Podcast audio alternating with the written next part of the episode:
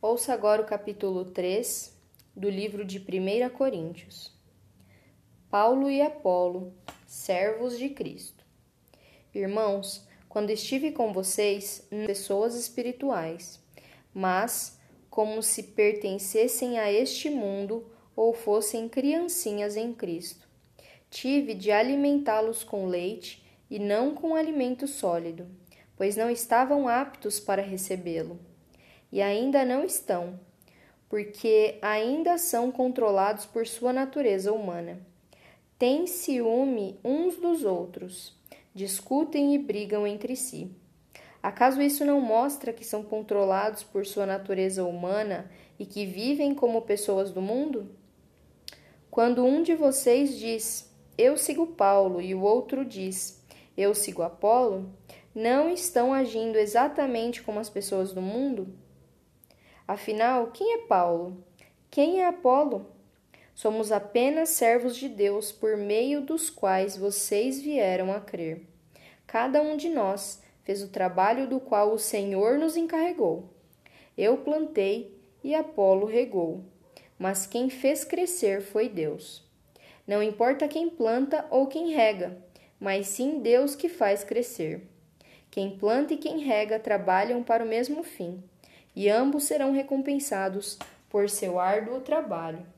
Pois nós somos colaboradores de Deus, e vocês são lavoura de Deus e edifício de Deus.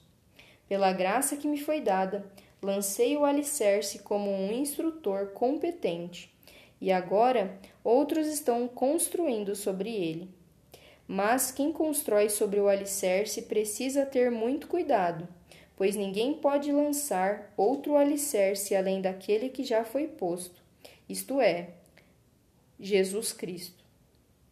Aqueles que constroem sobre esse alicerce podem usar vários materiais: ouro, prata, pedras preciosas, madeira, feno ou palha.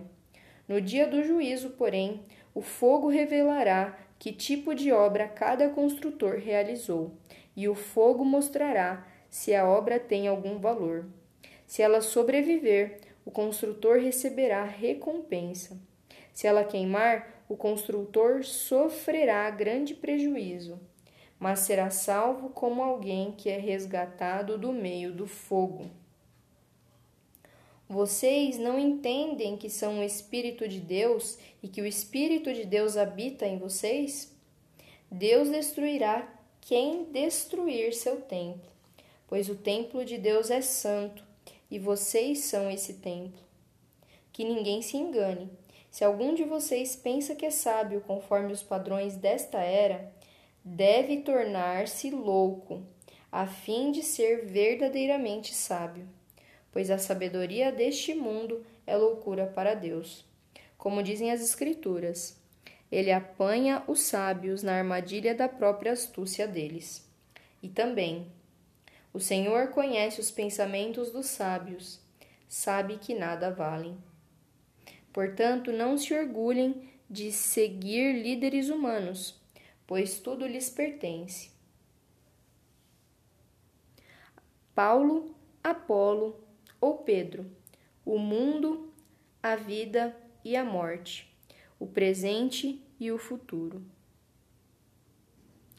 Tudo é de vocês e vocês são de Cristo, e Cristo é de Deus. Se encerra aqui o capítulo 3 do livro de Mateus, e minha oração hoje é para que Deus nos faça sábios segundo a sabedoria dele. Que Deus nos faça loucos conforme a sabedoria dele, e que sejamos loucos por Cristo, e que sejamos humildes e reconhecer que nada sabemos. Tudo é dele. A vida, a morte, o passado, o presente, o futuro, as nossas vidas, o dia do nosso nascimento, o dia da nossa morte, tudo pertence a ele. Tudo vem dele e volta para ele. Que saibamos reconhecer e não sermos orgulhosos com coisa alguma que aprendamos a reconhecer que estamos nessa jornada, nessa vida de peregrino e que um dia voltaremos para o Pai. Esse é um grande conforto e consolo. Pai, obrigada. Essa é a minha oração em nome de Jesus. Amém.